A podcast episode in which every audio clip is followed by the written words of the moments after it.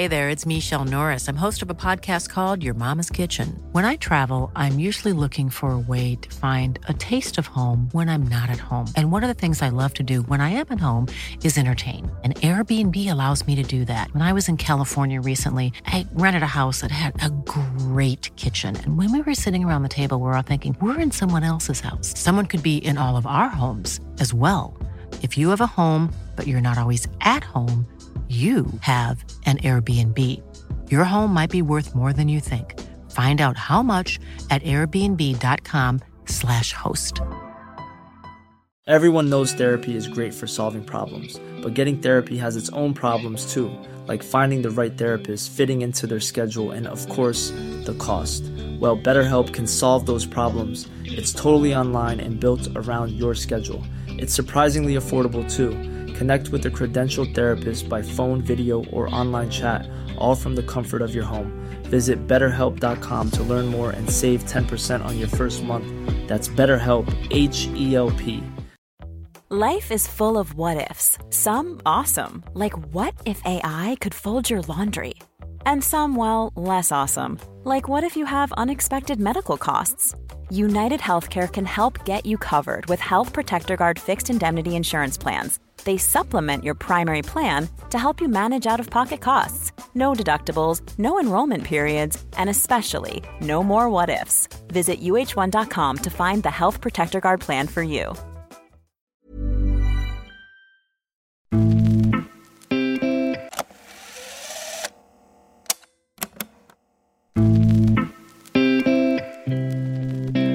Helsingborgs IF är i kris och uppdraget att rädda klubben har gått till Stuart Baxter.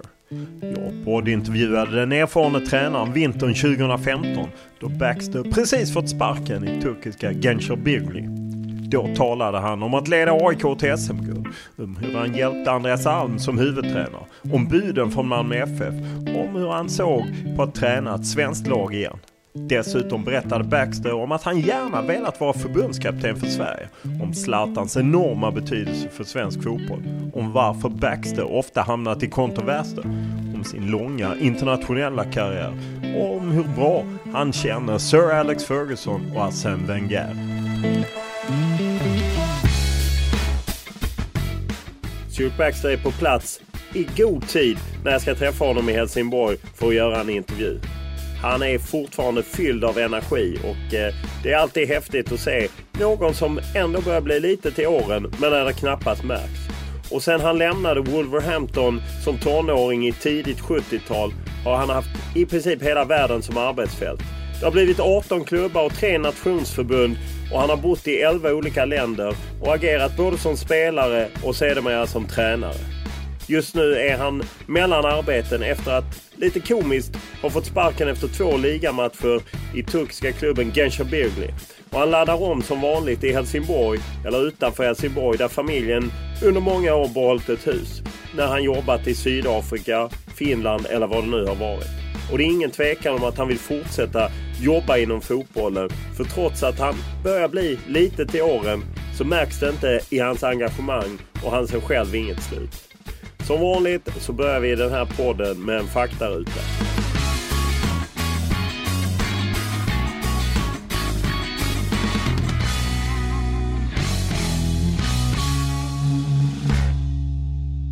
Ålder? 62. Familj? Gift med två barn och två barn från tidig äktenskap. Bor? I Strandbaden. Utbildning? Uh, jag gick min vanliga skolutbildning i England. Slutade med sju så kallade O-levels, vilket är hyfsat bra tycker jag. Uh, sen min tränarutbildning har gått en lång väg och slutade jag har pro-license och uh, andra godbitar som jag hämtar upp i England. Lön? Just nu ingenting. Din största fotbollsupplevelse? Wow, det... Jag tror det är många som jag känner rankar där uppe utan att jag kan riktigt. Kanske fortfarande är den kväll som vi tog AIK till Champions League. Större den än Barcelona och Arsenal.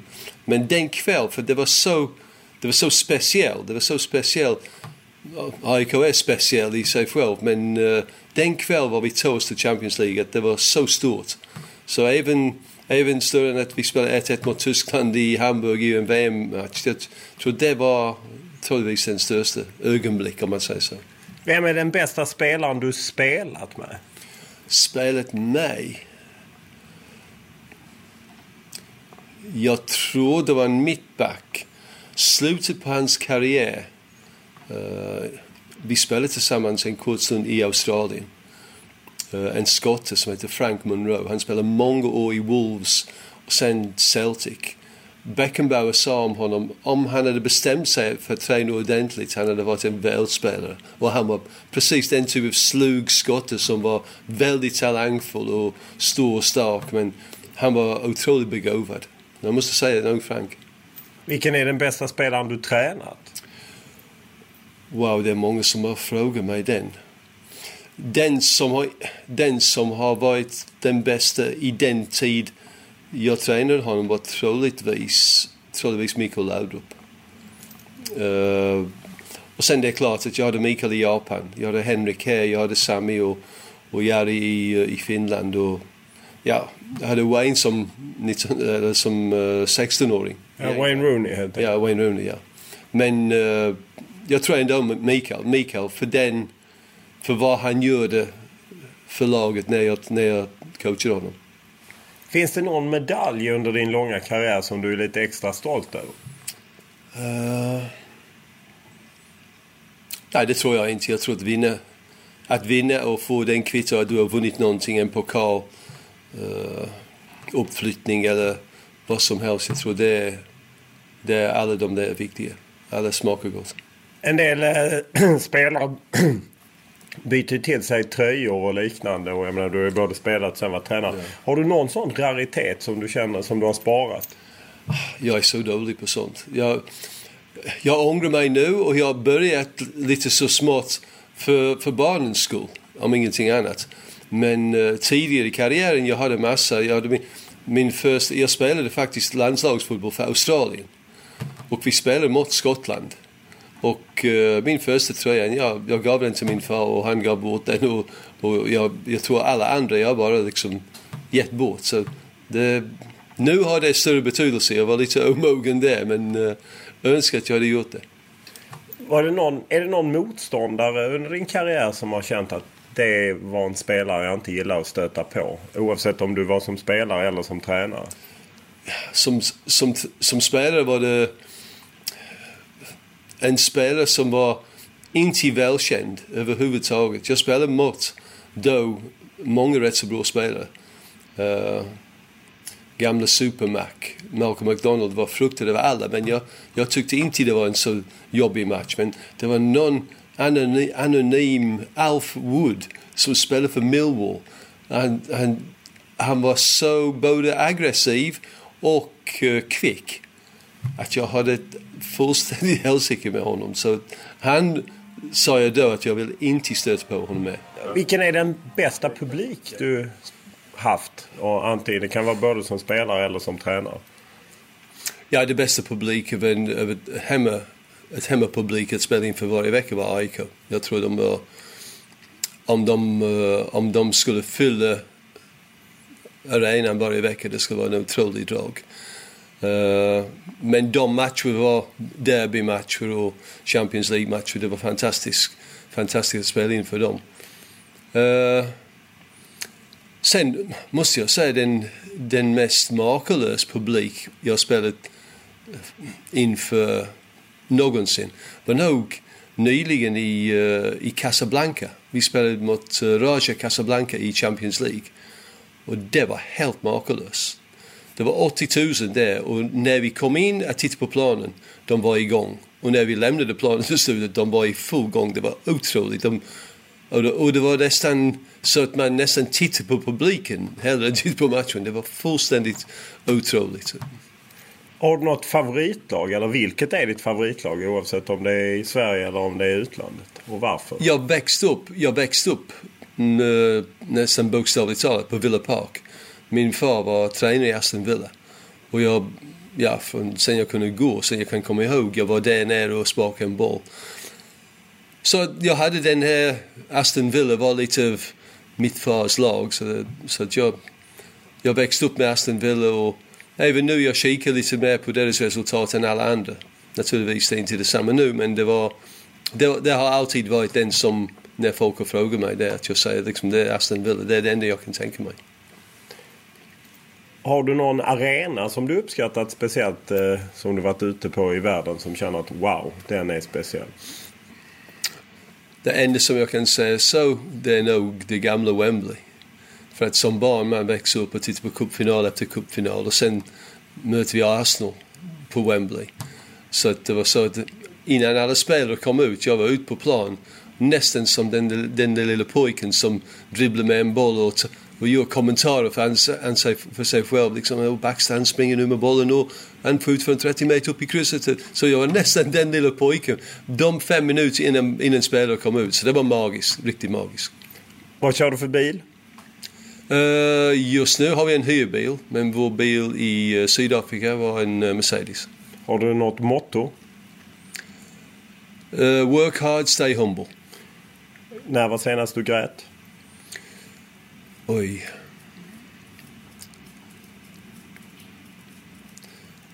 Jag, det verkar som jag gråter oftare än vad jag vill erkänna egentligen. Men jag tror det var två månader sedan i Sydafrika när min, när min dotter spelade.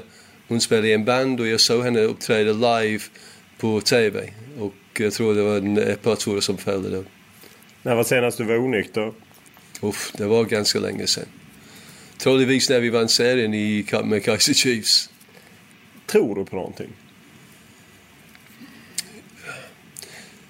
Jag tror att, jag tror att det, finns, det finns en, uh, en intelligens i universum som, uh, som många kallar för Gud. Jag tror att det, det kan beskrivas på många sätt men jag tror absolut att det finns en en, en medvetenhet runt omkring oss som, uh, som vi kanske inte förstår och vi kallar det för många saker i vår brist på förståelse. Vad läser du? Uh, lite av en fackidiot där. Jag läser mycket om uh, saker som berör mitt jobb. Psykologi, fysiologi, mycket, mycket allt, allt, och, uh, allt och inget som, som påverkar mitt jobb som fotbollstränare. Uh, men uh, en novell, då och då. Vad lyssnar du på? All sorts musik. All sorts musik. Jag tror att uh, min, min son som är 19, han, han har blivit smittad av lite lite jag lyssnar på allt och han har snappat upp lite och han förvånar mig att han lyssnar ibland på lite jazz och lite, lite mer middle of the road typ musik. Men jag kan lyssna på allt. Jag kan lyssna på modern musik om, om jag tycker det är bra. Vad eh, ser du på? Uh, tycker om en bra film, men det måste, måste det får inte bara vara en, kan vi slå rekord i hur många kroppar vi kan spränga och det får vara, det, det, har, det måste ha någon sorts budskap, annars tycker jag inte det är kul. Hur aktiv är du på sociala medier? Jag är inaktiv. Vad, om du surfar på din dator eller telefon, vad går du på för sidor helst då? Det är bara information egentligen. Jag tror det är information, att hämta information. Om vi går till eh, fotbollen. Vad hände i Turkiet? Mm. Sparkad mm. efter två matcher i Gençlerbirliğ. Man vet ja. ju inte om det är på skämt. Nej, jag, jag var lite... Man var besviken kanske för att man inte fick fortsätta det arbetet som man hade börjat. Men man kan inte vara glad om man blir sparkad. Men det var nästan ingen, det var ingen överraskning för att det, det hade hänt. Även om jag var chockad och andra var chockade och tyckte liksom det var orättvist. Det spelade egentligen ingen roll. Det var, det var den gamla gubben som ägde klubben och han, han fick fullständig skada. vi spelade, när jag kom till klubben det var vi hade en lång samtal om att vi måste bli av med de fem dyraste spelarna, Alexander Klebb bland annat. Och vi ska ta upp fem, bland annat ett par skandinaver som är mindre rutinerade, kostar oss mindre. Och du är den rätta tränare, erfaren, som kan sätta ihop ett nytt lag för oss. Ja, tack. Så vi vet, vi vet vad, vad som ligger framför oss. Ja, vi var överens. Och sen spelade vi, tror jag, sju eh, matcher, en liten turnering i Holland. Och lite träningsmatcher. Det var svimmande bra. Jag tror vi vinner fem, spelar två avgjort. Bland annat så FC 25-0 i Holland. Och sen kommer vi till första matchen med det här unga oerfarna lag och vi blir slagna av en horribel dömd straff i slutminuterna. Och det är klart, det är inte ett rutinerat lag så det, det, det tar på dem. Så vi pratar om det. Vi förlorar den, den andra match igen i slutminuterna. Efter vi har gjort en bra match och när vi kommer tillbaka till träningsanläggningen, presidenten väntar där och slänger ut alla, alla runt omkring sig. Han slängde ut trä, tränarteamet och doktorn och ett par spelare fick gå. Så det var, ja, det var en sån... Uh, man hade svårt att ta det på allvar. Men det är klart det är allvar för det är ditt jobb. Och... Hur gick det till när han... Uh, stod han och skrek på dig då? Ja, han stod, han stod där och skrek. Han, han skrek. Jag, jag, vet, jag vet egentligen, de sa till mig, sportchefen sa till mig. Det var inte meningen. Det han, vi hade pratat innan du kom. Och han hade sagt att han ska läxa upp mig för att liksom, vi kan inte fortsätta. Vi har två förluster nu. Och, ja, men han bara, han bara Ja, han gick från, från den ena till den andra. Han sa liksom, först sa han du har ingen lägenhet. Nej, det har jag inte. Jag har inte skaffat mig en lägenhet. Nej, och din, din familj är inte här. Nej, så jag, jag höll tyst och sen bara, din familj är inte här. Uh, och, uh, och spelade så trött ut ikväll. Och, och han bara gick och blåste upp sig mer och mer. Och sen till slut sa han, ja så du kan lika bra gå. Och alla tittade på honom precis som, ja men var, var har vi hamnat nu då? Så jag bara reste mig upp och sa okej, okay, räckte fram min hand, sa tack så mycket. Sen gick jag. Så gick jag ut till spelare och sa att uh, presidenten vill att jag ska gå. Och, och de, blir, de, blir, de blir förbannade och de gick ihop och sa att vi måste gå ner och prata med honom. Så gick de ner, så sa han, ja men skicka in tränare igen. Så jag kom in igen och sa, ja okej, okay. precis som han trodde, det var okej, okay, vi kan bara fortsätta nu. Och jag sa, jag är ledsen men eh, jag kan inte jobba under sådana här omständigheter. Det tar sju dagar, sen tycker du det är inte kul längre så får jag gå. Nej, jag sa, så, så här blir det. Ja. Han sa, ja, ja men okej. Okay.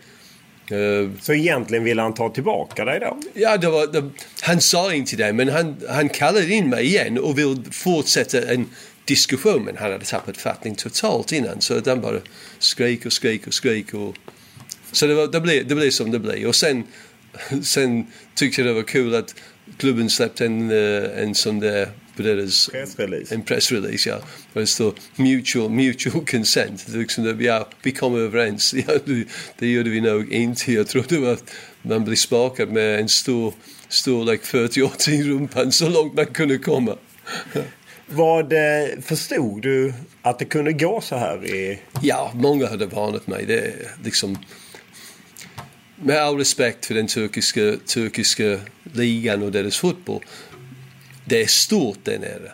Men man vet om att tränarens tillvaro är inte speciellt trygg. Eh, uh, som man visste. Men jag, och jag visste hans rekord. Han, jag tror bara han, han har varit president i 32 år.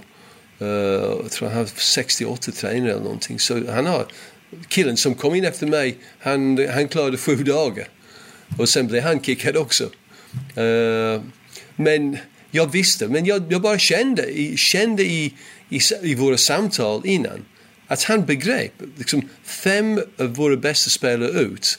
Fem mindre rutinerade som måste för det första uh, akklimatisera sig till, Turkiet, sig till Turkiet och sen spela sig in i laget och sen uh, vi ska plocka upp lite ungdomar som ska också så jag trodde han förstod det här. Det här jag har sparkat många tränare men jag måste, jag måste nu låta den här, den här tränaren ha en, eh, en, en rimlig chans. Jag trodde vi förstod varandra men jag hade fel. Det var, det var precis samma. Han, han trodde att jag, kanske när vi vann lite matcher, att han trodde okej okay, nu har vi klarat den biten. Nu, nu går vi och vinner serien till exempel. Men uh, hur, hur slutar en sån uppgörelse? Fick du ut några pengar som de är skyldiga dig? Ja, ja det, var, det, var, det, var, det var precis så här att vi gick ut och vicepresidenten kom in till mig och han var en väldigt, väldigt, väldigt reko man.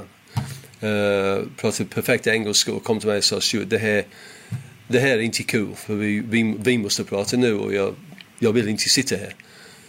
Och jag sa, jag sa, det, jag sa liksom okej, okay, vad, vad, är, vad är kutym? Jag, sa jag har aldrig blivit, aldrig blivit smakad men jag pratar med tränare som, som har gjort det. Han, han sa till mig, han sa, vad presidenten kommer att säga är att du kan ha din lön men du får komma här varje dag och jobba för den. Jag sa det är out of the question, det fattar du? Ja, det fattar jag. Så han sa att uh, han, han gör dig ett bud, ger dig ett bud och sen vi förhandlar och sen bla bla bla. Jag sa vi gör det kort. Jag sa ni säger till mig att vi kan, uh, vi kan betala dig så mycket varje månad och sen när jag får ett nytt jobb då kommer ni att inte ge mig en, en krona. Och om jag sticker utan att jag får en garanti, det blir ingenting. Jag sa så, ge mig 50 procent av vad, vad ni är skyldiga mig så går jag nu. Så sa han, det, det kan jag lova att jag kan fixa. Så jag var ut dagen efter.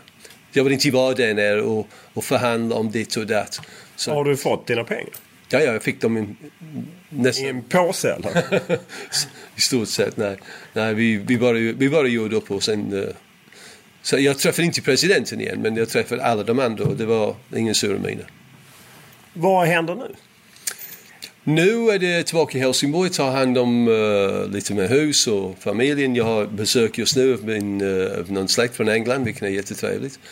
Uh, och jag väntar, jag, jag bokstavligt talat inväntar nästa jobb. Jag har, jag har fått lite anbud från Sydafrika naturligtvis. Uh, jag har fått ett par förfrågningar från Skandinavien och fick, fick nu, det var han som ringde tidigare det, från, från Japan. Så att, uh, jag har lite funderat över och sen har vi sagt att efter senast jul, efter jul, då uh, måste jag vara igång. För att min fru tycker att jag börjar klättra på väggen och gå på hennes nerver också. Har du en agent, har du flera agenter eller jobbar du själv för att hitta? Jag, jag, har, ja, jag, jag känner många agenter men jag har aldrig haft ett, en agent som, som jag sagt det är min agent och han fixar jobb till mig. För jag tror, jag tror att de flesta, om, om man är bra på vad, på vad man gör, det är folk som, som lägger märke till en. Är, är jag inte bra på vad jag gör, då om jag ska förlita mig till att en agent ska fixa ett jobb, jag måste, jag måste säga till mig själv att ut och jobba, ge resultat, gör resultat, visa folk att du är duktig på ditt jobb och sen en agent kan förhandla mitt, mitt nytt kontrakt. Det, det är så jag har jobbat. Om du ser att du ändå du är över 60 och så, ser du något slut på karriären? Jag tror inte jag kommer bli som Bobby Robson. Uh, jag vet att Arsene Wenger precis skilt sig från sin fru Annie för att jag vet att Arsene har gått kanske i tio år och sagt att one more year, one more year. Uh, Bobby Robson gjorde precis likadant. Han jobbade, jobbade, jobbade. Till slut hans fru gav upp. Jag kommer inte att vara så. Jag hoppas att jag är smart nog att, att veta om nu, nu har jag gjort tillräckligt. Nu vill jag ha tid för andra saker i mitt liv och mer tid med familjen. Uh, jag hoppas, jag säger hoppas för att fotboll, uh, idrott är en, uh, det är en gift men uh, man kan bli en fotbollmissbrukare nästan. Man kan, man kan ha väldigt svårt att inse när det är rätt, dag, rätt tid att, att sluta. Men jag hoppas att jag är så pass klok att jag kan någorlunda fixa det. Vad vill du helst ha för jobb härnäst? Är det ett landslag? Du har ju varit förbundskapten både för Finland och Sydafrika och mm. U-landslag i England. Eller är det ett klubblag du vill ha? Uh, ja, bra fråga. För det, det, det, är två, det är två olika utmaningar. Uh, jag tror som, som tränare man är, med, man är med en instruktör. Som förbundskapten man, man är mer en manager. Man har mindre tid att liksom sätta, sätta en, uh, en gedigen struktur. Man, uh, det tar mycket längre tid att göra det. Om inte typ man har ett, en, ett land som Sverige som det är många som spelar med samma principer. Men kommer du till exempel till Turkiet det finns ingen riktigt turkisk sätt att spela. Så en förbundskapten i Turkiet är en manager. Eller han måste vara länge i jobbet för att sätta sin prägel. Eh, uh, båda två utmaningar, båda två väldigt intressanta. Jag tyckte om min tid som förbundskapten var, var än jag har varit. Men uh, den här närkontakt med spelare också, det är det som man, man, uh, man saknar. Och, den, och möjlighet att bygga, bygga någonting, liksom ta in lite yngre spelare, justera backlinjen, bestämma sig för en högre press eller inte. Liksom, hur öppen ska vi vara i vår anfallsspel? Det, det, det har man mycket mer... Man kan ha en uh, mycket mer nyanserad taktisk tavla när man är klubbtränare tycker jag. Ett jobb som kan bli ledigt eh, och ganska snabbt eh, är ju Erik Hamréns jobb. Hur ser du på att bli svensk förbundskapten? Ja, jag tycker, jag tycker, inte, jag tycker inte det är kul att, att, att snacka om andras jobb. I princip. Uh, jobb som svensk förbundskapten. Om jag inte pratar om Eriks jobb. Men någon gång någonstans i framtiden. Uh, om, den, om det, det jobbet är ledigt. Då, då tycker jag det är en ära. I och med att man, man, man har bott i Sverige. Jag, jag, jag betraktar mig nästan som mer svensk än, än någonting annat. Jag menar, folk frågar mig, liksom, är, du, vad säger, är du engelsman eller skotte? Jag säger, jag troligtvis är jag någon, någon svensk nu. Uh, så det är en ära att, att, bli, att få folk som tänker på, på mig när de tänker förbundskapten. Uh, och jag tror Sverige går mot en, en, uh, en intressant tid, fast väldigt utmanande. Att uh, efter den här kval, var pekar den? Ja, det, kan, det, kan bli, det kan bli allt mellan himlen och, och helvetet egentligen. Det, det, kan, det kan antingen ja, för allt talar ju att till exempel Zlatan Ibrahimovic troligtvis inte är med i ett VM-kval mot uh, jag menar han fyllde 34 och då, Ja, och då måste man börja tänka på hur, hur man fyller den. Jag menar Zlatan är en världsartist. Zlatan har haft en otrolig betydelse. Jag tror bland, bland de uh, de tjänster han har gjort för sitt land, Zlatan. Han har nog tagit oss från vad, med all respekt, vi försökte få folk med en annan bakgrund att vara en ny Micke Svensson eller Tommy Persson. Vi försökte få dem att anpassa sig. Vad Zlatan har gjort har visat alla tränare i, eh, i Sverige att liksom ta, ta vara på de nya egenskaperna och baka in dem i den där nya svenska kakan så du får maximalt. Så han, han har nog visat, han har, han har, han har varit envis med att inte ändra sig och inte ge sig. Så det, jag tror att han har gjort ett fantastiskt jobb för svensk fotboll på det viset. Glöm vad han har gjort på plan, mål han har gjort. Men jag tror på det viset, vi, vi ser totalt annorlunda nu till de här nya spelare som vi får in med en annan bakgrund. Och det som man såg lite i u landslaget i EM i precis. Precis, precis. Det är, det är det jag menar. Jag tror inte det hade varit möjligt om inte vi hade haft Zlatan som hade haft hans resa och, eh, och varit envis och sagt att jag vill inte vara en target player. Jag vill inte löpa i korridoren. För det var alla svenska toppforwards gör det och, vi, och väldigt bra på den. Och väldigt strikt och väldigt uh, eh, och väldigt stram i deras taktiska dispositioner. Men Zlatan har gått in och bara slängt den och sagt nej, vi kan också göra så här. Och, eh, och det, det tycker jag han har gjort ett fantastiskt jobb.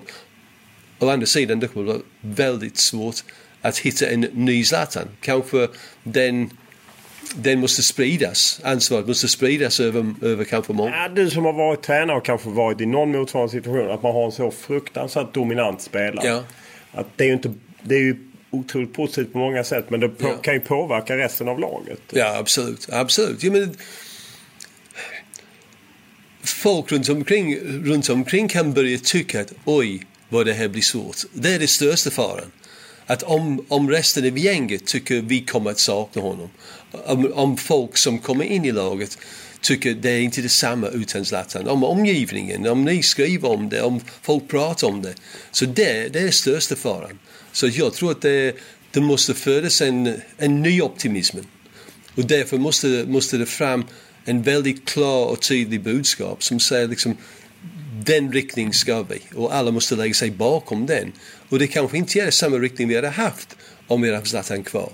Men det måste vara väldigt positivt och väldigt, alla måste slå sig bakom den. Och jag tror det största risken är om det är lite halvdant att vi börjar snigla över axeln och säga att det var bättre då när Zlatan var här och så. Så jag tror det är, det är väldigt viktigt att det blir en, den nystarten blir positiv. Att folk kan, kan se lite längre fram och säga ja men det här, det här kan funka, det här, det här blir bra. Du har ju själv som finsk förbundskapten kvalat mot Sverige. Nu har ju Sverige genomfört ett EM-kval. Man nådde bara playoff. Man blev trea bakom Ryssland och Österrike. Mm. Är det godkänt för Sverige att inte gå direkt till ett EM där 23 lag i Europa går till EM? Ja, med, med, om man blickar på Sveriges uh, förfluten. Det är lätt att säga nej, vi förväntar oss det. Men vi har lärt oss att förvänta mycket från ett, ett litet land som egentligen har gjort under under många år. Så på det viset, på det viset säger vi är våra krav rimliga? För de krav finns, de krav finns. Men uh, jag tror det, det, har varit ett par matcher som jag tycker inte har varit, inte varit godkända. Ett par matcher som Österrike hemma tyckte jag var en, uh, det, var en, uh, det var en svag insats. Och jag tror det har varit ett par matcher var att säga att vi inte slår Ryssland i Ryssland därför det inte godkänt, det tycker jag det, det är orimligt. Det är andra matcher som, som var svaga. Men det är liksom det är med, det är med att jag tror, jag tror att folk har förväntat nu, supporterna förväntar den här att de, de, de får komma till EM, de får komma till VM. Och, eh, och när man ser på grupperingar och vad Sverige har för kvaliteter, kanske just den här jag hade en större förhoppning att vi skulle, vi skulle ta oss dit. Jag tror vi gör det. Jag tror vi slår Danmark. Jag tror det är kul att höra Ståle Solbacken igår på TV säga liksom ja, Danmark har flera, eh, flera eh, matchvinnande spelare. Men det har, varit Sverige, det har varit Sverige under alla år. När Sverige har slagit England eller slagit uh, Tyskland. De har inte haft lika många matchvinnande spelare men de drar den last som ett lag det har de alltid gjort. Nu, nu råkar vi ha Zlatan Ibrahimovic som alla, alla tittar på. Uh, I en sån match jag tror Zlatan kommer att skena upp. Jag tror att resten av laget drar sin last. Uh, och jag tror att även om de har en Bentner eller en, en uh, ja, vad de nu kan heta, det spelar ingen roll. Christian Eriksson eller någon av de här. Jag tror inte det spelar någon roll. Jag tror att Sverige kommer att slå Danmark just det här psykologiska att eh, Danmark vunnit väldigt många matcher. Mårten Olsson egentligen mm. förlorat mer än då när dansken hoppade in på danske supporten hoppade ja. in. Ja. Eh, vad betyder det? Tränaren säger ofta att det betyder ingenting. Men... Det är klart det betyder någonting. Det gör det. Vi, du, du har rätt Olof. Vi, vi säger alltid att det betyder ingenting. För vi vill sätta matchen, den här matchen i perspektiv. Är vi bättre än dem? Svaret ja, okej, okay, nu tar vi den här matchen. Och inte spela med alla de andra matcherna på ryggen. Va? Uh, det betyder någonting. Men det enda som det gör, det betyder att man måste göra ett psykologiskt jobb. Tränarteamet, spelare, spelargruppen måste göra ett psykologiskt jobb. De måste påverka vad de kan påverka. Om de har förlorat 100 matcher av 100 mot Danmark tidigare spelar absolut ingen roll. För de måste leva i nuet och spela den här matchen. Och om vi tittar på deras lag och om vi tittar på det svenska laget. Om vi tittar på vad de kan nå och vad vi kan nå. Jag tror vi är bättre än dem. Jag tror det. Just nu, jag, jag såg Danmark bli fullständigt... Jag har aldrig sett ett lag bli så ihjältuggat typ Frankrike, mot Frankrike första 15 minuter. Det var, det var lekstuga. Och jag tror inte Danmark är så bra just nu. Jag tror de har bra spelare. Jag tror de, de, de fumlar efter en, uh, en riktigt stabil sätt att spela. Jag tror att Mårten, det slutar på hans, uh, hans seriös som förbundskapten. Ja, man kan prata allt man vill, men ut på planen, gör jobbet. Och jag tror Sverige har en bra chans om de knyter näven ordentligt och, uh, och tar den här sista chansen. Jag tror de har det.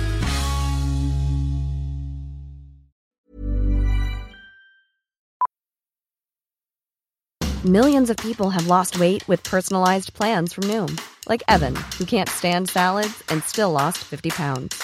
Salads generally for most people are the easy button, right? For me, that wasn't an option. I never really was a salad guy. That's just not who I am. But Noom worked for me. Get your personalized plan today at Noom.com. Real Noom user compensated to provide their story. In four weeks, the typical Noom user can expect to lose one to two pounds per week. Individual results may vary. A lot can happen in three years, like a chatbot may be your new best friend. But what won't change? Needing health insurance. United Healthcare Tri Term Medical Plans, underwritten by Golden Rule Insurance Company, offer flexible, budget friendly coverage that lasts nearly three years in some states. Learn more at uh1.com. I'm Sandra, and I'm just the professional your small business was looking for. But you didn't hire me because you didn't use LinkedIn jobs. LinkedIn has professionals you can't find anywhere else, including those who aren't actively looking for a new job but might be open to the perfect role, like me. In a given month, over 70% of LinkedIn users don't visit other leading job sites. So if you're not looking on LinkedIn, you'll miss out on great candidates like Sandra. Start hiring professionals like a professional. Post your free job on linkedin.com/people today.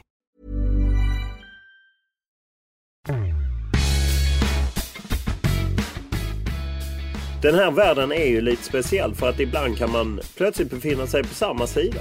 Stuart Baxter har ju ett antal gånger hoppat in i TV4 och varit expert i samband med olika kvalmatcher. Han har varit med inblandad både när vi har varit i Ungern och han jobbade ju för eh, TV4 under EM i Ukraina och Polen 2012 då han körde ihop med Jonas Dahlqvist. Men då man också stötte på honom. Och han är ju en underhållande person som ofta bjuder på både historier, insikter och eh, ja, dessutom får man ju som journalist även en hel del rubriker och det uppskattar ju vi journalister. Eh, sen finns ju alltid den här sidan, eller fanns i varje fall, att eh, man undrade lite vad som hände bakom kulisserna när Stuart Baxter var tränare. Inte minst från tiden i AIK där det sprattlade till eh, framförallt kring Pontus Kåmark och eh, Stefan Söderberg och var rätt heta dueller och debatter och hårda tag. Det känns som att Stuart Baxter kanske lugnat ner sig en aning men fortfarande anar man det här är en person som kan sluta i affekt och då slutar han på jobbet omedelbart. Det är väl som hände i Helsingborg när han hoppade av eh, vintern 2007 och så vidare. Men eh, den sidan kanske han har tonat ner lite grann. Men inte till fullo.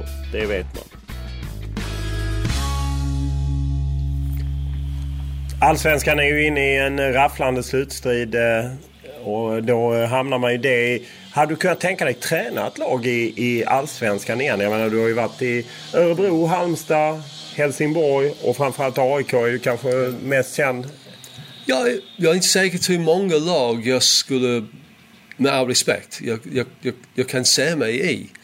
Jag menar, man behöver inte vara en geni att säga övriga Stockholmslag verkar en svag möjlighet eftersom, eftersom jag har en så stark känsla för AIK. Uh, eh, och även här nere i Syd, jag, jag bor här i, i Helsingborg och uh, det också har sina det blir en sån naturlig utsöndring, ut, utsortering av, uh, av uh, möjlig, möjlig, möjlig, Möjliga klubbar. som möjlig, kan ta- möjliga klubbar, möjliga arbetsgivare. Ja. Så att uh, jag kan tänka mig jobb i Sverige igen. Ja, det, det, skulle inte vara, det skulle inte vara en, uh, ett stort problem för mig. Men jag tror det finns väldigt få lag som, som jag skulle kunna realistiskt sett uh, jobba med. Så Malmö FF hade inte varit realistiskt. Jag menar det är ju inte omöjligt att Åge Hareide försvinner efter denna säsongen. Skulle det vara ett realistiskt? Jag vet att du talar med dem då. Ja, jag har haft, jag har haft eh, diskussioner med Malmö ett par, ett par gånger. Och, allting i fotboll är timing. Och, eh, och jag, jag, jag, jag tror stort sak på det. Att liksom, timing måste vara rätt. Jag menar till exempel att gå tillbaka till AIK.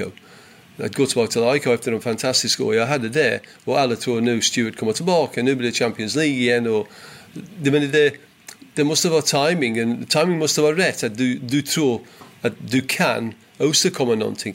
Nästa tränare som går till Malmö efter den här, den, den här tiden måste, måste tro att han kan göra någonting.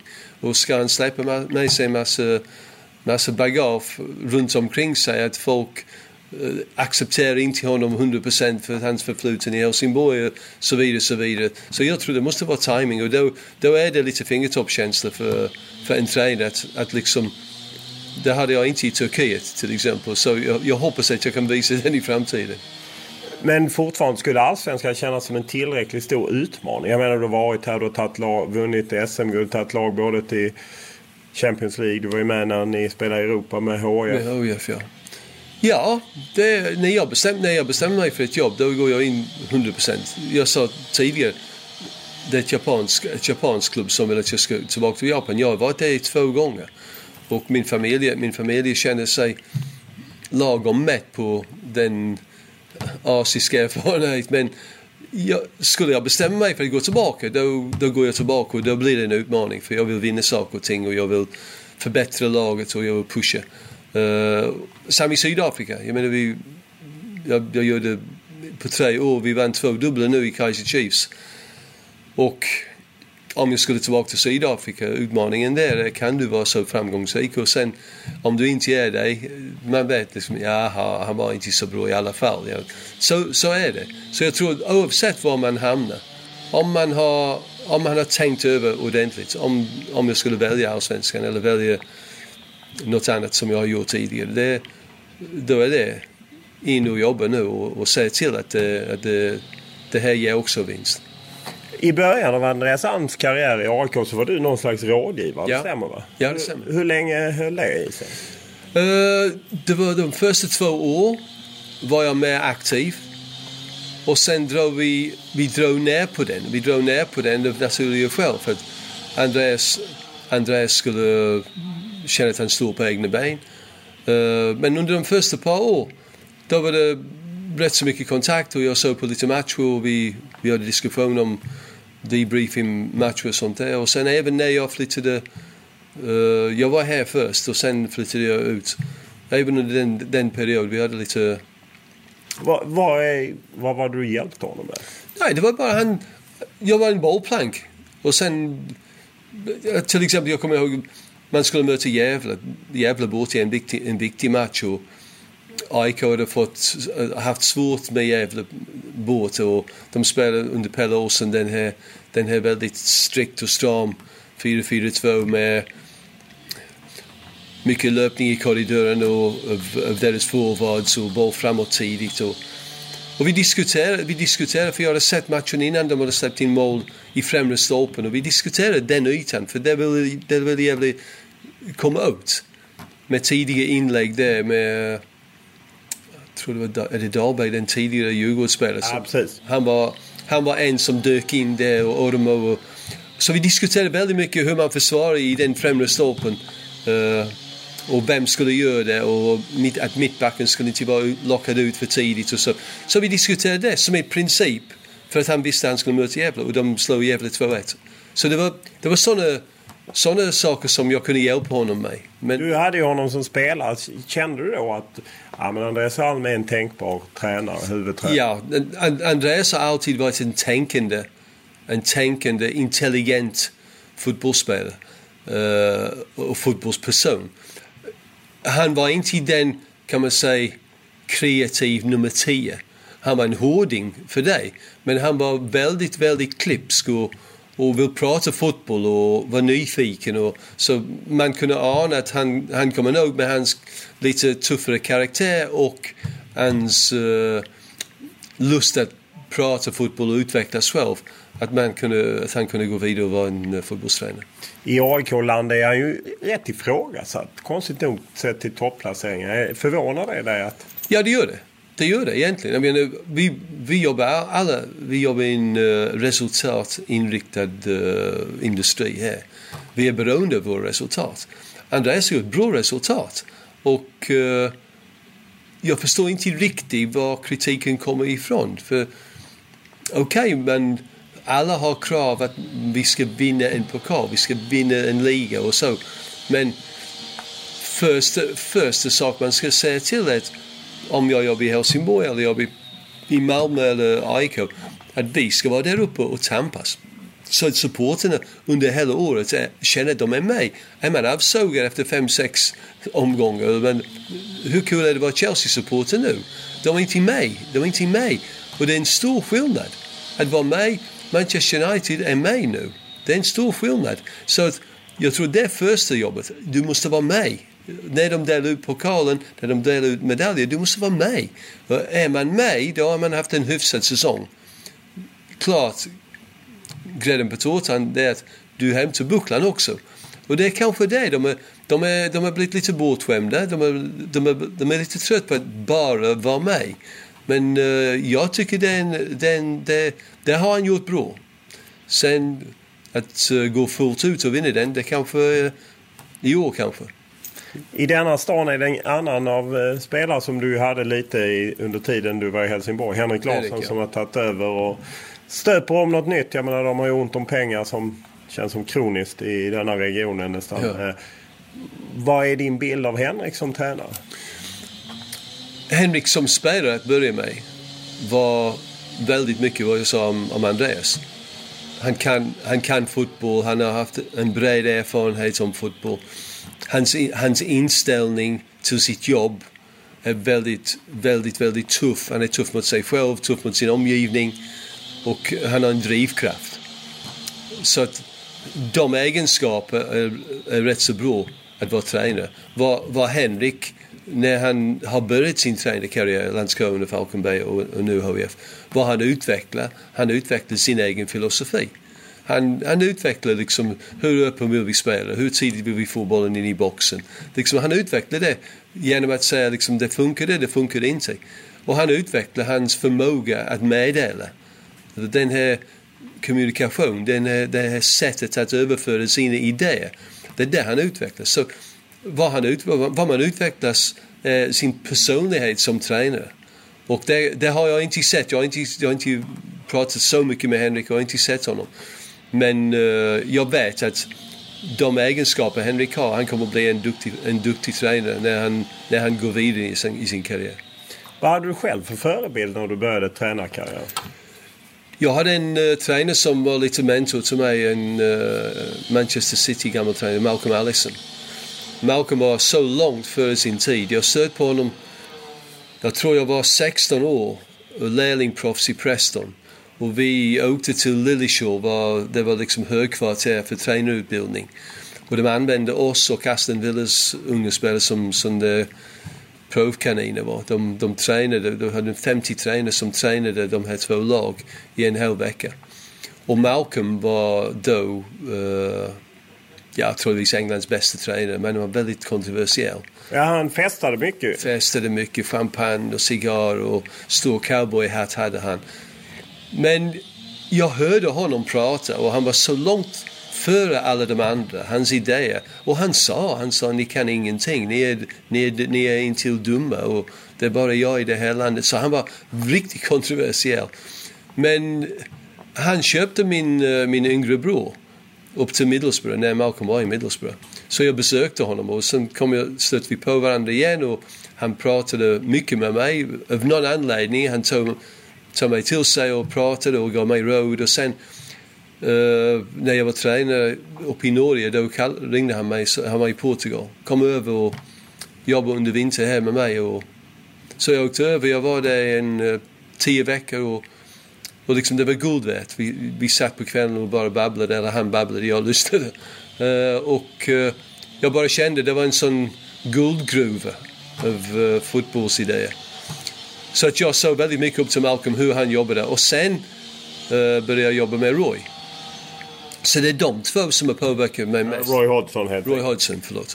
Uh, och Roy, Roy, Roy visade hur viktigt det var att, att man är strukturerad. Att, att, att, att visa den funktionella sidan av fotboll. Att, liksom att, att överföra din, dina idéer. De måste spelare förstå. Man måste vara tydlig. Du kan inte lämna liksom det kan vara så eller det kan vara så. Du måste vara tydlig. För utan den där tydliga ram kan man inte visa en kreativitet för man har ingen säkerhet. Så det, Malcolm var en väldigt kreativ tränare. Väldigt kreativ. Och, och folk har frågat mig väldigt ofta om det här med svenska lag som går ut i Europa. Jag tror Malmö har visat det nu och jag, jag säger liksom man, ibland är vi inte tillräckligt flexibla. Att vi går ut och vi spelar, vi, vi spelar på vårt sätt och vi går ut och ibland vi, vi är svårslagna men lyckas inte ta oss helt fram. Och jag tror att oh, Oja har visat också nu en, en flexibilitet. En, uh, nej, vi spelar med faktiskt tre mittbackar ikväll. Ja, det kanske inte är vårt bästa sätt att spela men det är det sättet de tycker mest illa om. Så att det, det, det tycker jag, och det var Malcolm var en, eh, en geni på det viset. Inte att liksom kasta om hela tiden men bara vet att en liten drag där, en liten förändring hos oss kommer passa dem riktigt illa. Och det var han fantastiskt duktig med. Och det, det plus Roys funktionell uh, coaching. Det är det, det som jag har hämtat min basfilosofi om man säger så. Det är ju ingen tvekan att eh, Bob Houghton och sedermera hans polare Roy Hodgson påverkat svensk fotboll mycket. Och mm. liksom att det blev ett engelskt inflytande och, och, så. Har det varit ett plus för dig eller har det varit ett minus för dig att komma efter dem om du förstår vad jag, jag menar? Ja, jag tror precis vad du menar. Jag, jag förstår precis. Det, jag tror inledningsvis var det positivt. För jag, jag började min tränarkarriär inte långt efter. Roy, Roy tog mig till Örebro från Landskrona. Jag var hans kapten där. Och, eh, och när, när Roy lämnade eh, Örebro att gå till Malmö då var jag i slutfasen på min karriär. Jag hade slitit av en hälsena och, och klubben bad mig ta över. Men jag sa i så fall inte som spelande tränare för jag måste, jag måste ge mig nu. Så i början jag blev sett under samma paraply som Roy, Bob, ja och nu kommer den här Baxter, vad, vad ska han vara? Ska han vara samma som dem? Så jag tror det var som åren gick, uh, även Bob började få lite kritik för det var för stereotyp och det var för... Så då, då jag hade en, eh, en, eh, ett, ett val att liksom om jag ska vara för nära till hur de spelar då blir du också, du får också samma kritik. Så att jag fick ju en, eh, en liten ändring på hur jag såg på fotboll och då i den, i den fasen träffade jag Malcolm igen och då åkte jag över där och så det, det var en liten ändring. Så i början var det väldigt positivt för alla tyckte liksom de är framgångsrika, de är duktiga, de är funktionellt taktiskt smart. Uh, och, och, här kommer en ny som är troligtvis taktiskt smart också. Men sen är det det börjar blåsa lite kring Bob och folk liksom, ja men släpp på dina gamla principer nu, kom igen.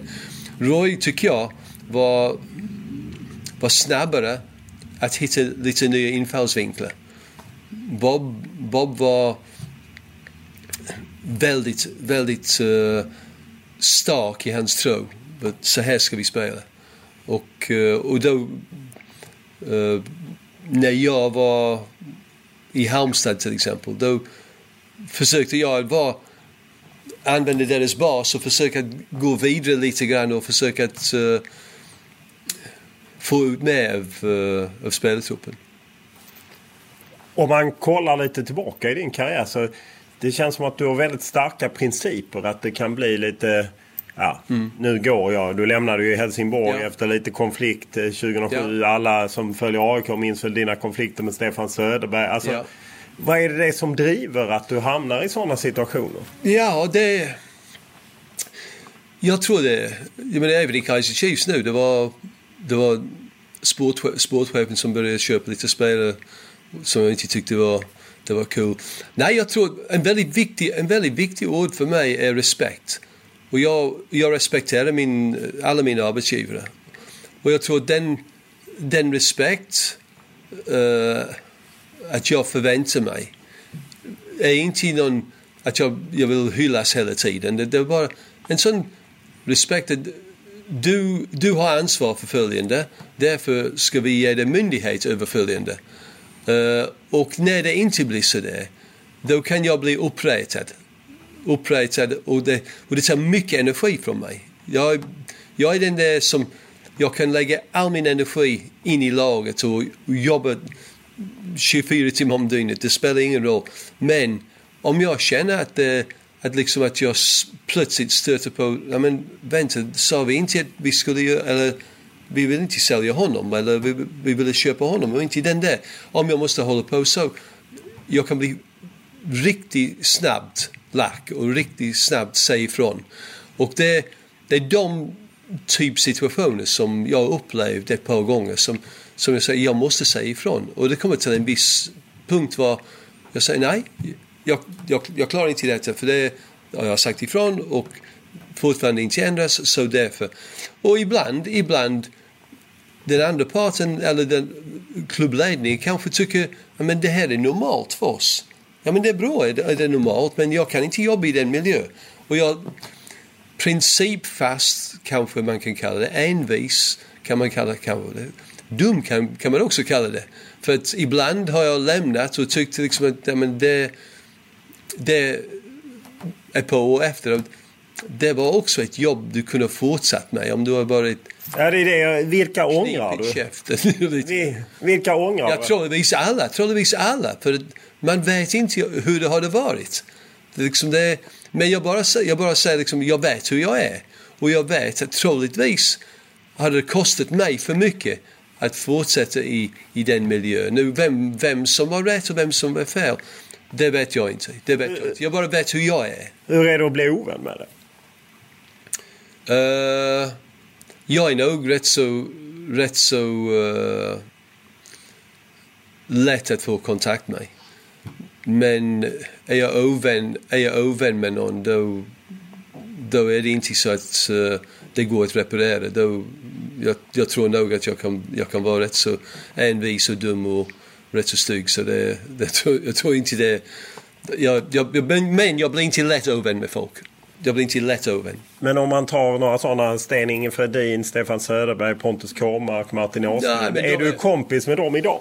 Ja, jag tror jag pratade med alla. Jag träffade Sven Inge för inte så länge sedan och vi pratade, vi pratade med varandra. Det var, det, det, inte, det var inte alls så djuprotat som, som många vill ha. Det var, det var mer att jag kunde inte acceptera vissa saker och jag i min, i min envishet och i min, eh, i min eh, lust att göra saker och ting på ett visst sätt eh, kunde inte köpa den. Vi har pratat, vi har pratat om det och det... Och det Är det samma med Söderberg och Kåmark och sådana som... Ja, jag har träffat Stefan. Jag har träffat Stefan länge sedan uppe i en träningsmatch i, uh, på Skytteholm, Örebro, Örebro AIK och uh, träffade Stefan och han, uh, ja, vi pratade, vi pratade om fotboll rent allmänt och vi, vi, vi slet över den rätt så snabbt.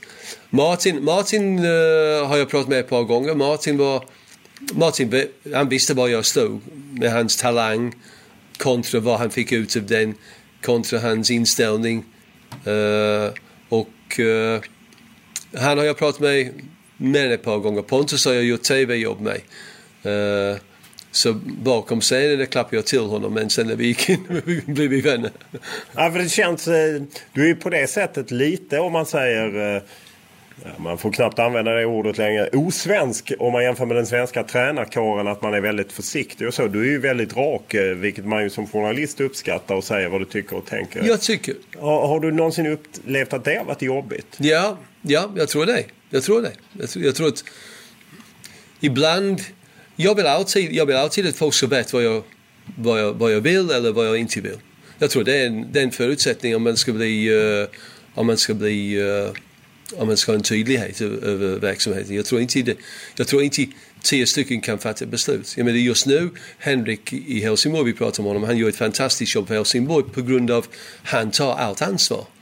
Eh, och han har, det, han har det tungt men han bär det lastet. Och jag tror det, det är en förutsättning för en tränare att man måste, man måste vara rak. Rak mot spelartruppen. Sen är det olika personlighet i, i, i, din trupp så du vet om att du kan peka på Johan Melby med bägge händer och säga liksom se så vill jag ha den. Och gör du inte det, kom igen Johan. Liksom, men du kan inte kanske göra det med, med Razak som vi hade här i, eh, i Helsingborg. Uh, Som- Razak Omo Toyosi, Ja, skyttekung. som, som blir en, eh, han, han blir helt förvirrad om han hör det minsta negativ. Han kallar för rasist och allt möjligt. Va? Så det, man, Kallar han dig rasist om du sa något negativt? nej, men jag har hört honom kalla andra tränare för rasist för att han inte fick spela. Så det var det kort som han, han ville spela väldigt snabbt. Men eh, så nu, man måste ha lite fingertoppskänsla med, med truppen. Men jag tror att överlag måste, måste folk veta precis vad du är. De måste veta när du är glad, de måste veta när du är inte glad. De måste veta vad du vill, de måste veta vad du inte vill. De, de, måste, ha, de måste köpa din idé och därför måste de förstå det och lägga sig bakom det. Och de måste veta om att de kan komma till dig och säga liksom min mening är Ja, tack för din mening. Jag ska ta det i betraktning, men det är jag som fattar beslutet. Om du inte kan lägga dig bakom den, det är bättre att du går och spelar någon annanstans. Det är liksom, så rak ska man vara. Så att, uh, har det varit lätt för mig hela tiden att vara så? Nej. Uh, men jag tror att de flesta ställen jag har varit, det, det har uppskattats att den miljö vi jobbar i eh, är med en positiv miljö. Var folk vill ta ansvar och vill och vill uh, uttrycka vad de kan på fotbollsplanen. Hellre än att de gömmer sig bakom kollektiven. Kollektiven är jättebra. Men man kan inte gömma sig bakom kollektiven. Zlatan har inte gömt sig bakom det svenska kollektivet. Han har gått och stått framför den och sagt att liksom, så här, titta på mig. Det är väldigt lätt att annars dölja sig i en, uh, i en kollektiv struktur. Det, jag tror det är, det är väldigt viktigt och därför, därför jag jobbar på det viset jag gör. För att jag vill att folk ska kliva fram inom ramen av vad vi, de här värderingarna. Men du ska kliva fram och skulle kunna visa vad, vad du går för. Har du blivit mjukare med åren? Jag menar... Tror dig. Tror dig lite grann. Det, jag har tänkt på det. Jag tänkt på det. Jag pratade med Sir Alex. Jag pratade med Sir Alex om det. Jag, jag sa att alla, alla, alla säger att du, du har liksom mjukare. Beck, Beck säger att du, du, du har blivit lite mjukare och sånt där. Nej, så. Nej, har jag, har jag inte alls. Men efteråt skrattade han lite och sa att liksom, ja, det har jag nog. Han sa, men jag var bättre på att, att uh, dirigera.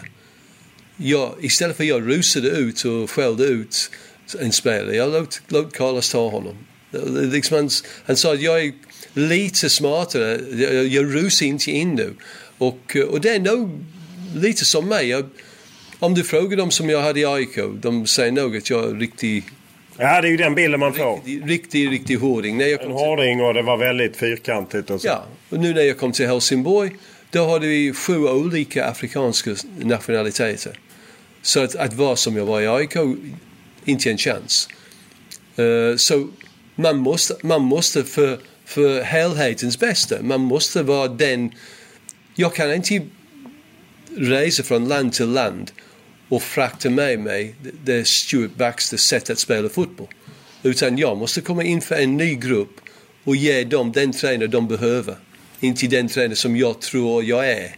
Utan de måste få en tränare som får ut det bästa av dem. Och det, och det ibland är att liksom ta ett steg tillbaka och, och inte vara så aggressiv. Men ibland, som det var i AIK, det var riktigt in your face. Och det, var, och det, det kräver supporten också. De kräver den, de kräver den sorts uh, tränarprofil. De vill inte ha en Mace som, som står bollen är runt och säger så. Utan jag trodde aldrig den, den här citat efter Champions League-matchen. Det har förföljt mig. This is the fucking Champions League som du sa. Jag träffade, jag var i, jag var i Maldiverna och simmade och sen fick jag en klapp på axeln, vände om och det var en stor bjäse med en AIK-tatuering på armen som sa This is the fucking Champions League. Det var det enda han sa till mig, så gick han iväg. De som inte vet, känner till det så var det ju första matchen mot eh, Barcelona och det blev, ni ledde 1-0, snyggt mål av Nebojsa Novakovic och sen blev det 1-2 med lite ja. tveksamma... Ja, ja. Väldigt tveksam. Det, kvitteringen var att linjemannen, vi gjorde två byten. Uh, Nebosje hade spelat med en eh, uh, smärtstillande och Pontus hade spelat med en akillesenor som var inte bra. Och bägge två hade kört sönder, de, de var slut. Och eh, med, jag tror, tio minuter kvar någonting. Eh, vi skulle byta två stycken. Och de hade en hörna och det är klart man ska inte byta vid fasta situation men de var slut och vi visste Barcelona är bra på hörna. Uh, kommer ut och Kalle Corneliusson springer in och när han är halvvägs in och linjemannen står vid mittlinjen lägger Figo en hörna som Abelardo nickar in i mål. Och vi är totalt oförberett men domaren låter målet stå. Och jag jag fattar, jag fattar så mycket så att det var inte bara en, en, en, en utbrott. Jag fattar så mycket så om han inte kommer här till bänken och pratar med fjärdedomare och vi kan förklara att vi liksom linjemannen var där. Så, så jag säger, säg, säg till honom. Säg till. Och de bara ber mig sitta ner. Så till slut när han kommer jag säger till honom, jag säger hej, this is not French amateur football, this is the fucking Champions League. Och du vet, röd kort, stå i käften, gå ut och jag får inte ens sitta på bänken mot Arsenal i nästa match på Wembley. Uh, och vi fick stryk 2-1. Men det var... Ja, du är för evigt historisk i AIK-kretsar. På grund av den kommentaren troligtvis. Ja. Har du någonsin känt i, i den svenska tränarkåren att det har varit lite svårt just för att du är så rak och tydlig? Gärna uttalar dig i tidningar och liknande. Nej, jag, jag måste säga att jag, jag bara haft en, uh, en uh, trevlig bemötande och gynnsam samarbete med, med många svenska tränare. Jag, jag kommer ihåg Tommy, Tommy Söderberg och Lasse när de var i, uh, i, uh, med landslaget. Att vi, vi hade många jättefina uh, konversationer och så. Och även på tränarkurser som jag både deltagit i och, uh, och instruerat. Det, det har alltid varit, alltid varit kul att, uh, att prata med folk. Jag tror det är många, som, det är många svenska tränare som, som ser mig som en bra instruktör. Och in, instruktör är en del av modern coaching men jag tror är man, instruktör, är man instruktör bara och jag tror vi felar på det viset ibland i Sverige att vi är för mycket lagt åt instruktörhållet. Då, då får man inte den kreativitet som man vill ha. Det var någon som frågade mig en gång att Niklas Alexandersson har sagt att jag, hade, att jag var den tränare som hade lärt honom beslutfattning och jag undrade vad han menade med det.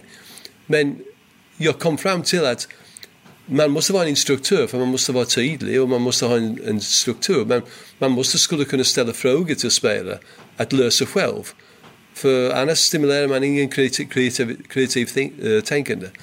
Så att uh, jag tror att de ser mig som en duktig instruktör, Stuart. Men jag tror att en modern tränare måste också veta när han ska inte instruera. När ett spelare måste hitta den lösningen. För det är mycket, det är mycket kraftigare när han hittar den själv.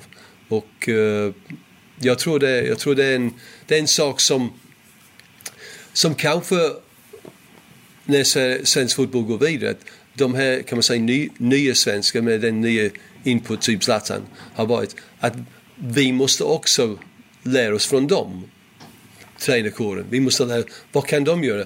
Jag snackade om Mikael Laudrup. Mikael Laudrup visade mig många gånger, oj, man kan, också, man kan göra det också. Det var okej, okay, låt det hända. Det var en, en glad liten olycka där, men låt den gå, låt den gå. Så att, jag tror det. Jag tror det, det är viktigt.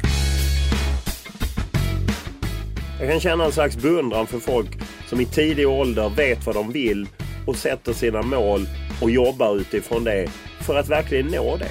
Jag tycker det är lite häftigt att man kan veta att ah, men jag ska satsa på det. Jag är beredd att offra väldigt mycket för att nå dit. Lite så känns det med Stuart Baxter som redan tidig ålder började instruera och agera som tränare och tog ansvar. För han ville jobba med detta. Han ville vara en del av detta. Och eh, man kan utan tvekan säga att han nått oerhört långt eh, och eh, fått se världen och fått bygga upp ett kontaktnätverk som kanske få andra eh, har gjort i Sverige. Och dessutom sen kanske inte alla i Sverige hade berättat och pratat om Sir Alex eller Arsene eller så som Stuart Baxter gör. Och det är ju lite häftigt bara det. Du är ju, eh, för oss journalister är du ibland en fläkt av den fina världen. Du pratar liksom om Sir Alex med first name basis, alltså eh, Sir Alex Ferguson och sen Wenger och liknande. Känner du alla de här så väl?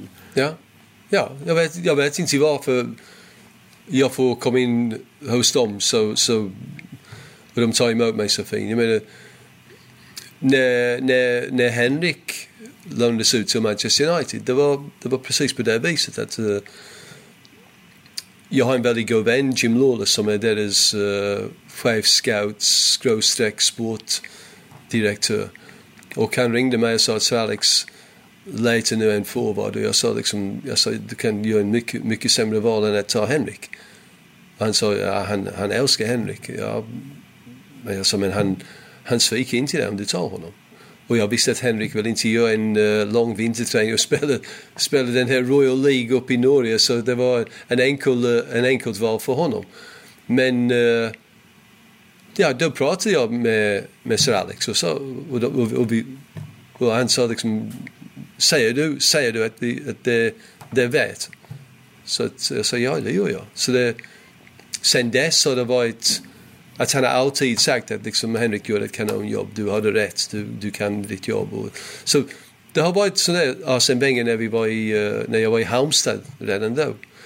Träffade honom på en uh, och pratade med honom väldigt mycket och han bjöd mig över till Monaco och eh, han kom och besökte oss i Halmstad. Så det, ja, jag känner dem, men jag har känt dem länge. Det är, de, de har varit mycket mer kända än vad jag har blivit. Så det, det låter fint för mig att säga Sir Alex nu, men när jag träffade honom först var han bara Alex. Och Wenger var inte den han är nu. Han har inte vunnit massor i Arsenal. Så det var, det kanske är fotbollsvärlden mindre än man tror? Alltså... Ja, det är det. Det är det, absolut.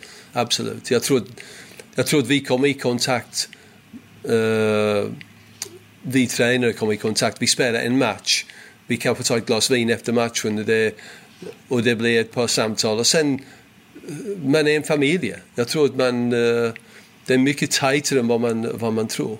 Hur, mycket nytta har man av sådana kontakter när man letar jobb som du har gjort i perioder? Som ju alla tränare nästan gör. Jag tror... Jag har inte haft någon fördel av den. Och det är för att jag, jag, jag skulle aldrig begära från dem. Jag, jag har aldrig ringt Arsene till exempel och sagt du, ett jobb i Frankrike och det suttit väldigt fint ju. Så det, jag, jag vill inte. Men jag tror att typ uh, när Celtic var intresserade av mig de ringde Arsene och Arsene sa nej, du, för mig du tar honom. Så det, det hjälper på det viset. Om Sir Alex skulle säga till någon Bolton, Stuart Baxter brornamn. Det, det är klart att det hjälper. Men jag har aldrig begärt från någon att uh, kan du slänga in ett ord där. Det, det har jag inte gjort. Så det, jag tror inte det har hjälpt mig men sen å andra sidan vet man aldrig. Tänker du själv på liksom den fantastiska karriär du har haft? Jag menar, först uppvuxen i Wolverhampton och spelade en del fotboll i England och sen då ut i Australien och du kom hit till ja. Helsingborg där du var Sveriges första proffs. Ja. Och Landskrona och sen vidare ut i hela världen. Jag menar ja. Sydafrika, Japan. Det är ju rätt fantastiska resor. Ja, ja vi, vi satt, familjen satt häromdagen och vi, och vi sa det, vi sa vi har varit välsignade med med den, eh, den resa vi har fått göra tillsammans. Vi har aldrig, vi har aldrig bara sett... Jag har inte stirrat mig blind på liksom min karriär och familjen har, släppt, har jag släppt mig. Utan det har varit en diskussion hela tiden om var vi bor och uh, vad vi kan uppleva med det. Och våra barn har fått uppleva fantastiska saker. Sean, min, min son, han har gått i skolan med svarta sydafrikanska barn små japaner och ja, engelsmän och svenskar. så han har inte... Han, han, ser, han ser en människa oavsett vad hans hud för hudfärg och, och det, det, är en potentiell kompis. Så det, det, det, just det är fantastiskt. Och sen att jag har fått uppleva så många olika kulturer. Vad jag tyckte var väldigt intressant var att jag, jag tycker om språk. Jag, jag, jag, tror jag har rätt så lätt att, uh, att ta till mig nya språk. Eh, men kultur, kulturen. Och, och liksom som en coach, du måste krypa in i den kulturen. Vad är det som gör honom glad, den här, den här svart sydafrikan eller den här svensk från Stockholm? Vad, vad är det som gör honom ängslig? Vad är det som gör honom besviken? Och hur hård ska du vara i din kritik? Eller hur, hur mycket beröm ska han få? De där, hur mycket struktur vill han ha i sitt liv som en en kille som har växt upp i Soweto där det finns ingen struktur. Eller hur mycket skulle du tjata om visa mig någonting med en svensk som egentligen vill ha mycket mer struktur innan han kan prestera. De, de saker har jag tyckt varit fantastiskt uh, både intressant och givande som en coach som ska lösa problem. Det, det har hjälpt mig mycket. Hur var det att komma till Helsingborg som spelare? Jag menar Helsingborg spelar ju inte ens i Allsvenskan utan ja. i division 2 då. Ja, det var... För mig...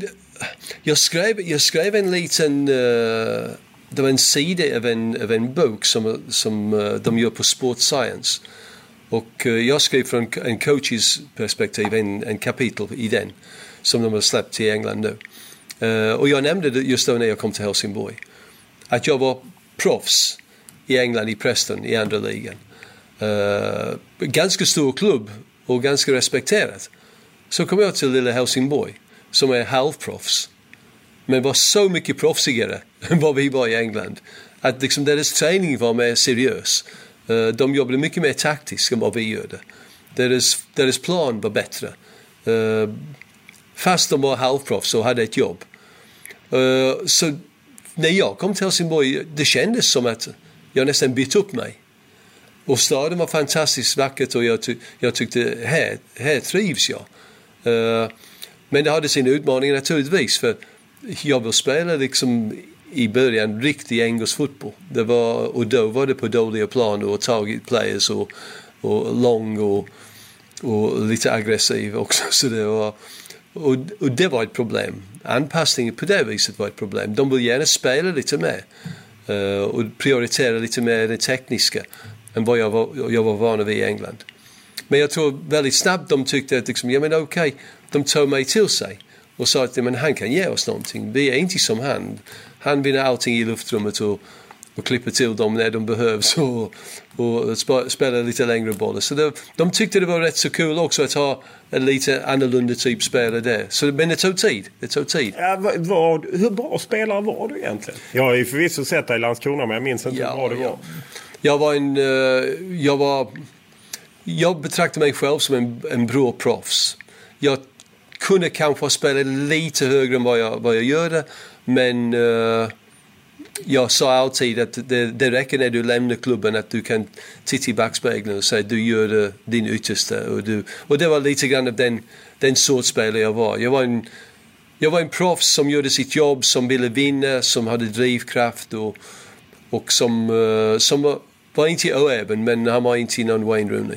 Hur många utvisningar drog du på dig? Jag vet det finns en klassisk bild när du och Claes Kronqvist bägge har fått rött kort i Landskrona. Ja, jag tror inte det var många. Jag tror ja, två, tre kanske i hela min karriär. Vilken, för en spelare som spelade rätt så nära till gränsen hela tiden. Det var, det var okej. Okay. Jag, jag, var rätt så ärlig. Jag var rätt så ärlig i mitt sätt att spela. Jag var inte... Uh, jag var inte full på det viset. Jag tyckte inte om att när någon gav mig en armbåge att han inte kunde ta en spark i, uh, över smalbenet. Vilket land har du trivts bäst i? Nej, Sverige har varit min bas under, under, under alla de här resor vi pratar om. Uh, jag, tror, jag tror att jag har vänjat mig med Sverige, för Sverige var inte lätt för mig i början. Jag tyckte allting var så lugnt och, och organiserat att liksom jag saknade lite passion. Men jag, jag har lärt mig att dra nytta ut av det svenska lugnet och den svenska organisationen. Uh, så jag måste säga Sverige, nog. Jag läste någon intervju med dig på Alltid fullsatt eh, när du slutade i Sydafrika och skulle ha ett nytt jobb så var rubriken Nu är det inte pengarna som styr. Hur, hur viktigt har det varit att, att tjäna pengar liksom under... Pengar har aldrig varit min drivkraft. Peng, pengar har aldrig varit min drivkraft. Jag, jag, jag, min far sa till mig, God bless him, eh, han sa när du jobbar, han sa se till att du kan, när du lämnar, att du har, du har förtjänat varenda krona att de har betalt dig. Uh, nu är det inte jag som sätter liksom the going rate liksom för vad en tränare ska tjäna. Men uh, när man kommer till ett land, typ jag kommer till Japan och de betalar mig, de betalar mig. Då är det viktigare för mig att göra ett bra jobb, viktigt för mig att vinna någonting uh, och jag fokuserar på det. Och gör jag det då får jag bra betalt. Men uh, det har aldrig varit min drivkraft att oh, komma till Qatar, tjäna ett par miljoner där. Och det har aldrig varit så. Det har aldrig varit min drivkraft. Men det, att inte förringa den och säga det, det är oviktigt i livet, det är det, det är det naturligtvis inte. Men uh, det, det har inte varit min drivkraft någon gång. Jag såg att du gick på någon rejäl skattesmäll i Finland. Ja, ja vi, håller på, vi håller på med skattemyndigheten nu. Jag, jag har betalt skatt i Finland. Den svenska skattemyndigheten tycker det är orimligt att jag inte betalar mer skatt till Sverige. Den orimlighet faller på att när jag är förbundskapten för Finland och spelar en VM-kvalmatch i Tyskland att jag jobbade hemifrån i Sverige. Att jag var inte, de pengar skulle inte Finland ha haft, det skulle komma till Sverige.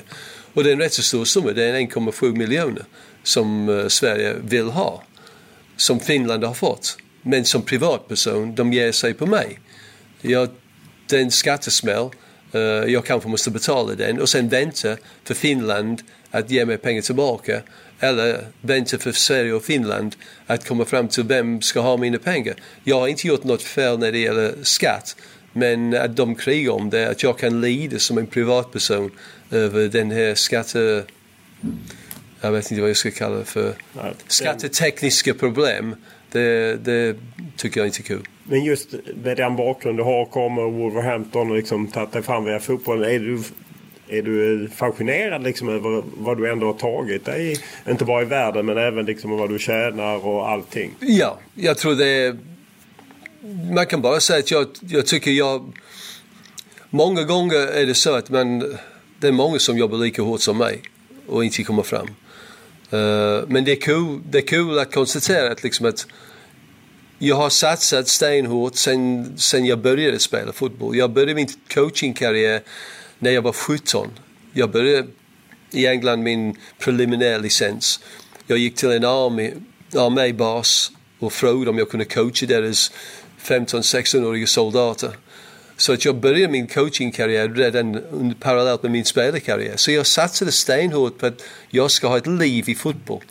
Uh, och det, det, är kul att veta att om man jobbar tillräckligt hårt man kan komma någonstans. Och, och för mig att komma någonstans har betytt väldigt mycket. Det har varit resor, det har varit att, att ha ett liv som många, många önskar sig att de hade. Så att uh, jag känner mig både välsignad och uh, och vet om att man har haft lite tur. För som sagt, det är många som jobbar lika hårt som mig som inte kommer dit. Och det kan, det kan vara den här att, ja, när jag var, när jag var i Halmstad och vi, vi tog emot ett japanskt lag för Kenny Dalglish Uh, han tjatade på mig att göra honom en tjänst så vi ställde upp i Halmstad och spelade mot det här laget från Hiroshima som skulle komma över och, och vi slog dem och de, de japaner de, eh, de stannade kvar, filmade vår träning och sen ett år senare de erbjöd mig ett jobb när det proffsligan startade. Det kan vara den lilla, att Dalglish han tjatade tillräckligt mycket som satt mig på den, på den väg. Så det är små saker som, uh, som avgör. Men jag har haft den, den tur har jag haft. Turen jobbar man ju sig till också, på ett sätt. Ja, det, det, vem var det som sa det? Ju, ju hårdare jag jobbar desto mer tur får jag. Det, det var något, jag tror det var Jack Nicklaus eller Gary Player eller dem. Så är det. Stort tack för att du tog dig tid. Ja, men my pleasure. Vad jag kan uppskatta att sitta en dryg timme med en sån som Stuart Baxter som eh, bjuder lite på sig själv och dessutom är rätt underhållande och energisk. Det är ju någonting som är lite smittande med hela hans sätt att vara. Och efteråt när vi står och pratar lite så drar han upp eh, att eh, hans son kommer ihåg när jag hade sagt någonting om att eh, Stuart Baxter flörtade med Celtic eller hur det nu var. Han garvade lite åt det. Och, ja, jag gillar den eh, jargongen som finns kring en sån som Stuart Baxter. Där han kan sticka till en lite men samtidigt också är väldigt lätt att tas, ha, tas med. Och dessutom alltid har rätt raka besked om var han står. Och det blir rätt tydligt och det blir lätt att förhålla sig till. Så att eh, om det finns någon man kan ta efter när det gäller tydlighet och rakhet så är det ju Stuart Baxter. Och eh, det är nog många som hade kunnat plocka upp ett och annat från hans sida. För man har rätt mycket att vinna på det. Podden rullar vidare och eh, ja, ni hittar den där ni brukar hitta poddar. Och eh, som alltid välkommet med feedback till eh, olof.lund.tv4.se eller Twitter Olof Lund i ett ord eller Instagram Olof Lund i ett ord. Och kom gärna med önskemål och liknande så ska jag försöka uppfylla dem.